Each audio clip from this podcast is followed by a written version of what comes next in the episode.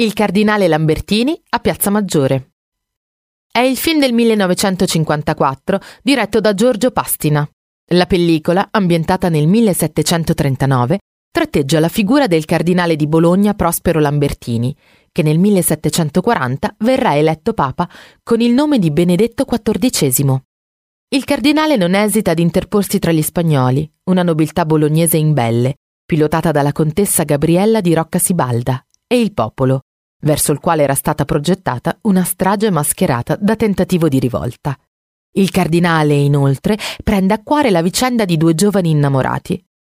La piazza nella quale i bolognesi fanno irruzione per chiedere giustizia al cardinale Lambertini, dopo che una popolana aveva scoperto il tradimento del neoeletto gonfaloniere Goffredo di Rocca Sibalda, è Piazza Maggiore a Bologna. La parte centrale della piazza è caratterizzata da una piattaforma pedonale soprannominata Crescentone, costruita nel 1934.